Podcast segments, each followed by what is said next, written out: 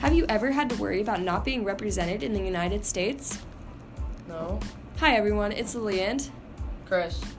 and we're back at it again with another episode. Today we are going to talk about the first major problem with the Articles of Confederation.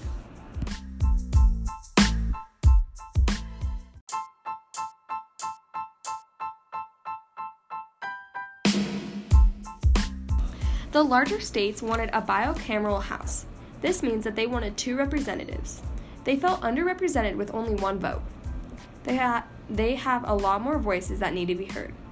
They were in dire need for more votes and more ways to be heard.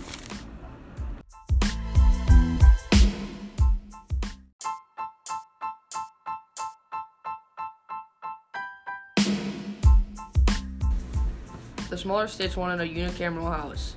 This means only one house. The plan was plan was called the New Jersey Plan. This benefited the small state the smaller states because they had a lot less people and not as many voices needed to be heard.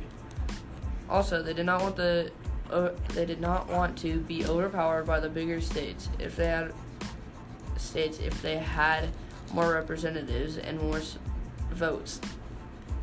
And all the smaller states were okay with the representative and they did not want it to be overpowered by bigger states.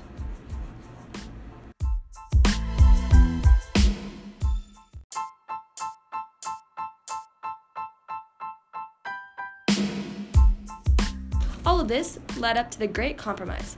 Every state is guaranteed two votes, but for every 30,000 people, they get one more representative, which means one more vote. Technically, this is a bicameral house, but it let it makes everyone happy.